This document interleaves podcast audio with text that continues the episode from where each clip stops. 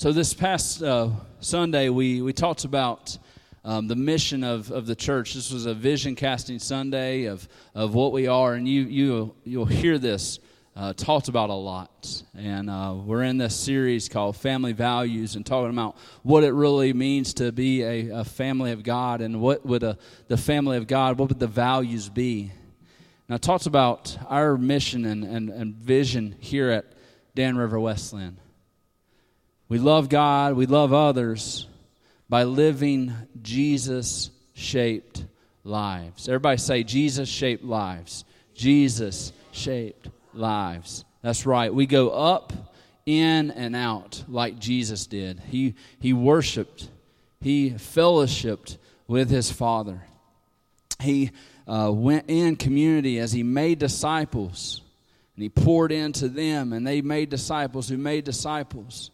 And then he went out on mission and he touched people that the world, by worldly standards, he shouldn't even have touched.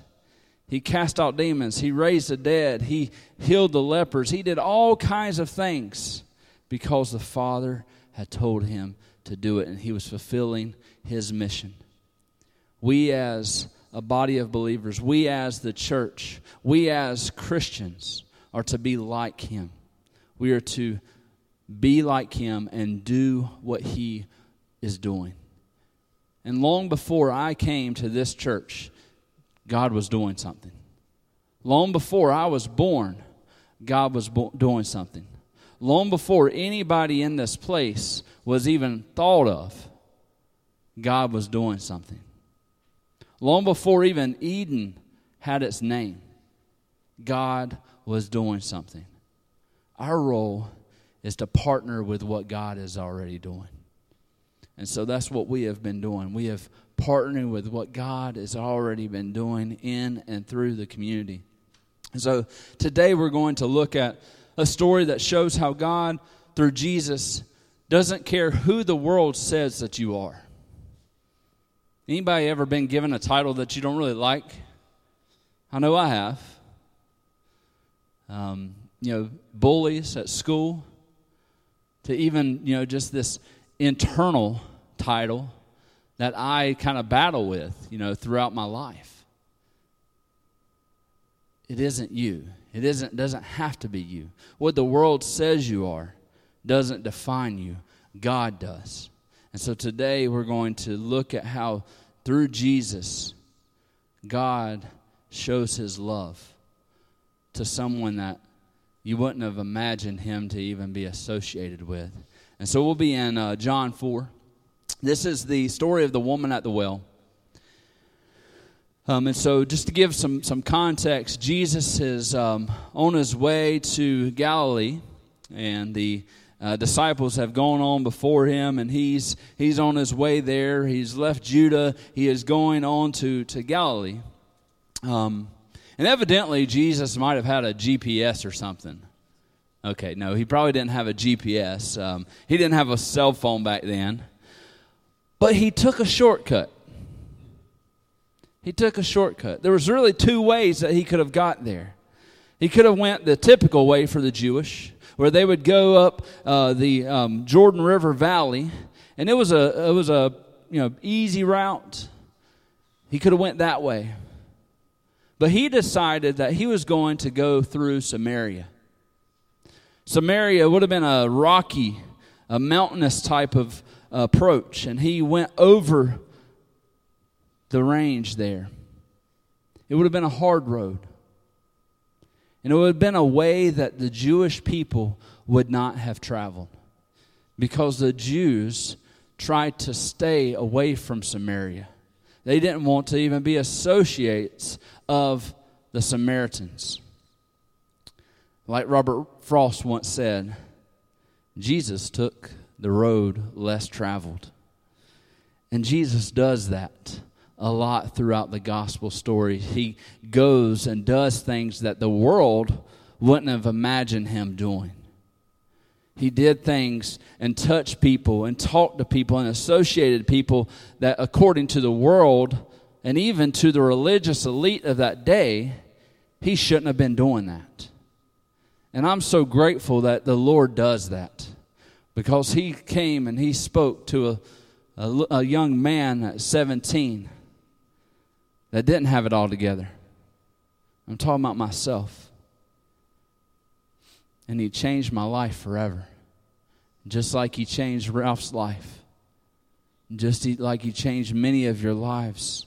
He comes and he associates himself with sinners because he came to seek and save that was lost. And I'm, I'm, I'm not perfect. And I don't think anybody is perfect. And actually, we talk about this a lot in Bible study that there really, many of the world says, well, he was a good person or she was a good person. The reality is that there is no person on this earth that would be good. There was only one person ever walked this earth that would have been considered good, and he gave his life for you, and he died on a cross for you because he loves you. And so here we pick up in chapter 4, verse 7. A woman from Samaria came to draw water. Jesus said to her, Give me a drink. For the, his disciples had gone into the city to buy food. The Samaritan woman said to him, How is it that you, a Jew, ask for a drink from me, a woman of Samaria? For Jews have no dealing with Samaritans. Jesus answered her, If you knew the gift of God, and who it is that is saying to you, Give me a drink, you would have asked him, and he would have given you living water. The woman said to him, Sir, you have nothing to draw water with, and this well is deep. Where do you get that living water? Are you greater than our father Jacob? He gave us the well and drank from it himself, as did his sons and his livestock. Jesus said to her, Everyone who drinks from this water will be thirsty again. But whoever drinks from the water that I give uh, him will never be thirsty again. The water that will give him will become in him a spring of water welling up to eternal life. The woman said to him, Sir, give me this water, so that I will not be thirsty or have to come here and to draw water. Jesus said to her, Go, call your husband and come here. The woman answered him, I have no husband. Jesus said to her, You are right in saying, I have no husband, for you have five husbands, and the one that you are now uh, that you have is not your husband. What you have said is true. The woman said to him, Sir, I perceive that you are a prophet. Our fathers worship on this mountain, but you say that in Jerusalem is the place where people ought to worship. Jesus said to her, Woman, believe me, the hour is coming when neither on this mountain nor in Jerusalem will you worship the Father. You worship that you you worship that you do not know. We worship what we know, for salvation is from the Jews. But the hour is coming and is now here when true worshipers will worship the Father in spirit and truth. For the Father is seeking such people to worship him. God is spirit, and those who worship him must worship in spirit and truth. The woman said to him, I am the Messiah is coming, he who is called Christ. When he comes, he will tell us all things. Jesus said to her, I who speak to you am he. So here you are. You see that there's this there's this uh, you know the worldly standards and even this religious customs where they didn't associate with one another. See, Jews and Samaritans had a long standing history that goes back even 500 years before this time where you know they would battle you know the, the greeks uh, 300 years earlier had used samaria as a base for their control of the jewish territory all right, so there was a lot of hurt there. As Jewish people, they were concerned, you know, about Samaritans and, and what the Samaritans would, would do to them. But then also, you see this retaliation that goes back and forth throughout this history this history that happens between the Jews and the Samaritans. The Jews go out to the, the temple in, uh, of the Samaritans and they destroy it. They destroy the temple. Then the retaliation happens, and the Samaritans respond and they defile the Jewish temple. They, they throw things that made it, made it unclean, and they wouldn't be able to celebrate in the temple during the Passover. And so there was this long standing history of, of issues between the Jews and the Samaritans. And it goes back far, far back. Jews hated Samaritans.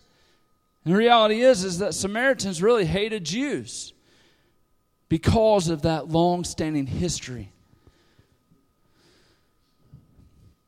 And so, for Jesus to associate himself with a Samaritan was a big deal because he was going against the customs of his people.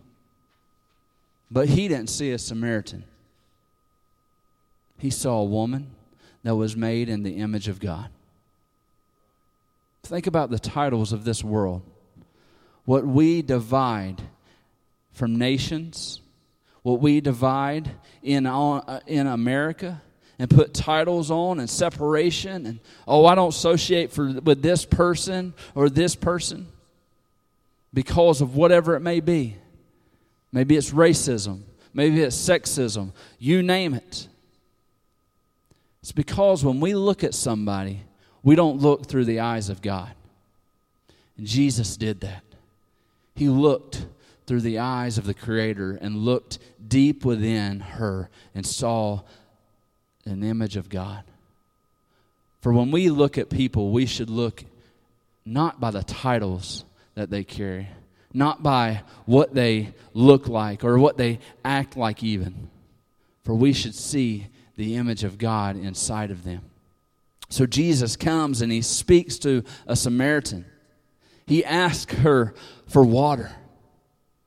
Like, how amazing is it that Jesus asked her for water?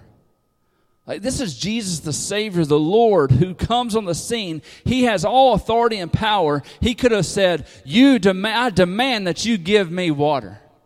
But no, he empowers this woman. He goes and he gets on her level and says, Give me some water. Of course, he is challenging her beliefs. Not only that is she a Samaritan, but she is a woman. And according to that custom there, she shouldn't even have been associated with Jesus or even talking to Jesus. When she approached, Jesus should have went about 20 feet away because she was a woman and it was actually rude to even have eye contact with a woman back then. But Jesus stood still. He sat on the well. And this isn't just a small well like we think of. This is a well that's huge and it has a rock on top of it and it has to be moved. And there's a little hole inside of this well, and they would take their little leather uh, bucket and they would lower it down and see see this dialogue between Jesus and this Samaritan woman. He's like, she's like, you don't even have something to draw with. Because when you're traveling, they would fold this up and carry it with them. For whenever they stop at a well, they can lower it down and drink from it. But he what he's asking from her, he's talking to her a, a woman, which was a no-no in that culture, but he's also saying, I want to drink from yours. Like, I want you to, like, allow me to drink from you. Like, you're a Samaritan. He was a Jew, and he's saying, I'm willing to drink from your, your, you know, the well with you. Like, that was a huge cultural thing there that was going on. And the reason why is because Jesus doesn't let the world dictate what he's going to how he's going to act the labels of this world we can't let dictate how we are going to act we have to turn to the father in heaven and respond how he treats people. Jesus treats this lady with dignity. He associates with her. He talks to her. He doesn't talk down to her. He talks to her. Of course in, internally she is battling with this because she too is from that culture. She too has this Samaritan uh, mindset. and a, a whole belief system that she comes up with and she you know is, is responding certain ways. And that's the reality is this is that the world can cage you. The world around you can cage you. Even religious culture can cage you. That's what happened to the jews with the pharisees. They were caged by their religious beliefs and legalism that can happen, and it still happens today. And we talked about it last week some. But the world can also cage you. Where where Satan and you know there is, you know, Satan's real. He's he's battling for our soul and he can cage us and trick us into following and being defined by the sins that rule our lives. But Jesus comes on the scene and he's there to set you free. And so this woman came to draw water, and he responds to give her dignity. And then he's, she's like going back and forth with him. He says, Yeah, but I have water where you will never thirst no more. If you drink from it, you will never grow thirsty for eternity. And he's talking about salvation, that he is there to offer that goes beyond religious beliefs. See, the world can cage you, but Jesus is there to set you free. And so you see in, uh, in this word here that you see that she's going and she, she has this religious belief. And you know this is this is around jesus a lot where the pharisee mindset's there as well. Are you greater than our father jacob she says? Well we know. Yeah he is. He is greater than, than Jacob. And Jesus could have just went off and said, How dare you for even mentioning Jacob? Because according to the way that the, the Samaritans were, they were kind of like, they would mention Jacob whenever it was beneficial to them. But then they would live a certain way. And so they were like, kind of like half children and how they respond. See, a, a Jew of that day would have said, What right have you to claim J- Jacob as your father? We know that you are the descendants of Gentile tribes brought in to take our place when we were in captivity. You have no right to claim Jacob as your ancestor. But Jesus doesn't, doesn't respond that way. He responds with love. So you see here, you see her, she's responding with religious uh, beliefs and religious terms and, and how she uh, handles things and, and worship and, and, you know, talking about her father Jacob. But see, for her, religion produces a product. And she's like, Oh, you say you can give me water where I don't ever have to come here again? Like, oh, wow. Yeah, let me drink from that. Yeah, you're saying that, yeah, if I drink from that, I can, I'll have prosperity forever? Like, yeah, oh, yeah. Uh, you mean that I'll have a, a, bigger house? I'll have two car gar- in, in my two car garage, and you know, oh, I'll I'll be blessed forever. Like, think about that. I mean, Americans say those type things, but Samaritans did as well. She treated what Jesus was about to give her initially as a product. See, we talked about this last week. People can easily become consumers in a church, but Jesus isn't wanting to give you a product. He was wanting to give you something that will produce a life change in you. And the water that He is about to give her will change her forever and ever. And the thing is, is that you sometimes come to Jesus like He's some government help that's going to keep you from having to pay too much taxes. that's not Jesus that you're truly after. You're just after some type of consumer mentality. Jesus wants to change your life forever. And so he goes in verse 12 or verse uh, 16, he says, Go, call, and bring your husband. Bring your husband. You see, in this, this word here, he's, he's exposing her. He's revealing what truth that she is trying to hide. She's trying to uh, say different religious things and, and make it appeal like she's got it together, but she doesn't. And many of us tend to do that with our own lives as well. He says, Go, call, and bring your husband. She says, I don't have any husbands. You're right, Jesus says. You have five husbands, and the one you're with right now is currently your husband. For many of us, we think this woman is an adulterer. And that might be true, okay? It might be true. And actually, she went there at noon. Women in that culture would not have went there at noon. She would have went there in the early morning or in the evening. And so it's been said that, yes, she might have been more of a scandalous woman. And Jesus was waiting on her. Because Jesus, once again, doesn't see titles, doesn't see what the world defines them as. He sees people that are in the image of God. And he meets them where they are. Did she have it all together? No. But what I'd love to highlight here is, is there's a Greek word that's used, and you see it here uh, in um, verse 15. Sir. See, we just typically skip over that. Don't think anything about it.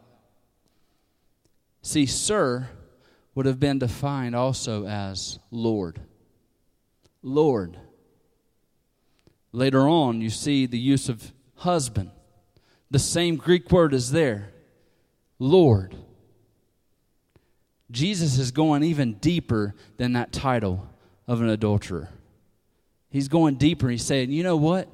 Yeah, you don't have a Lord, you have many Lords. Many of us worship all kinds of things. We don't have just one Lord because we are Lord. Our Lord is, is money, or our Lord is ourself, or our Lord is America, or our Lord is our job. You name it. And Jesus is going deep inside and saying, You're right. You don't have one husband, you have five. You don't have one Lord, you have five. And so he is talking to her, and she's like, Wow, you have to be a prophet. And he's like, I'm more than a prophet. And he ends this saying, I who speak to you am he. And another way of the verb tense here in the Greek is saying, I am, I am. That was a term that was used at the burning bush where Moses talks to the Lord. I am, I am. And Jesus is saying, I am the great I am. I am here. And you go on through the Gospel of John, you see that Jesus is, I am the bread of life. I am the light of the world. I am the door. I am the good shepherd. I am the resurrection. I am the life. I am the vine. I am the true way.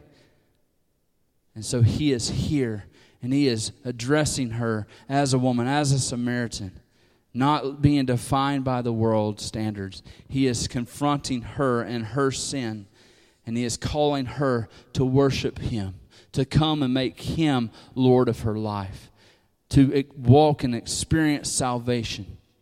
And she did. She responded, and she wanted to, to drink from that fountain that never goes dry. Many of you today might be searching. You might be thinking about all the titles that the world defines you as. Jesus doesn't do that.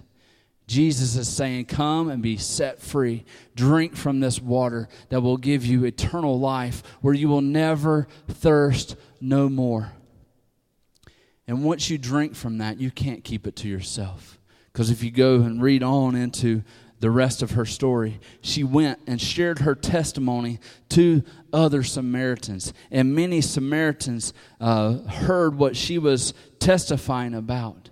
And they had to go and see this Messiah, the Christ. And their lives were changed as well. And so, who are you this morning? Are you what the culture would define as a Samaritan? Are you uh, someone that the culture would define as being lost or even being religious, living out these set of rules that will never save you? May you drink from the well that will never run dry. How do you drink? Turn to Jesus. Turn to Jesus and find him. For he says, Ask, and it will be given to you. Seek, and you will find. Knock, and the door will be open to you.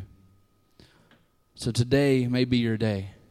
So we're going to end with this song and uh, talks about the love of Jesus. Listen to the words. The altar is going to be open uh, for prayer. If you don't know Jesus as your Lord and Savior, if you've heard how Jesus treated someone, a Samaritan, a woman who lived a life that um, the world probably didn't please of, but yet he loved her anyway. If you think in your mind that you, the Lord is speaking to you and drawing you closer to Him, may you respond. For salvation is found in Jesus Christ and Jesus Christ alone. For he is the living water that will never run dry. For he is the way, the truth, and the life. No one will come to the Father except through him. And so today, if it is you that the Lord is speaking to, come.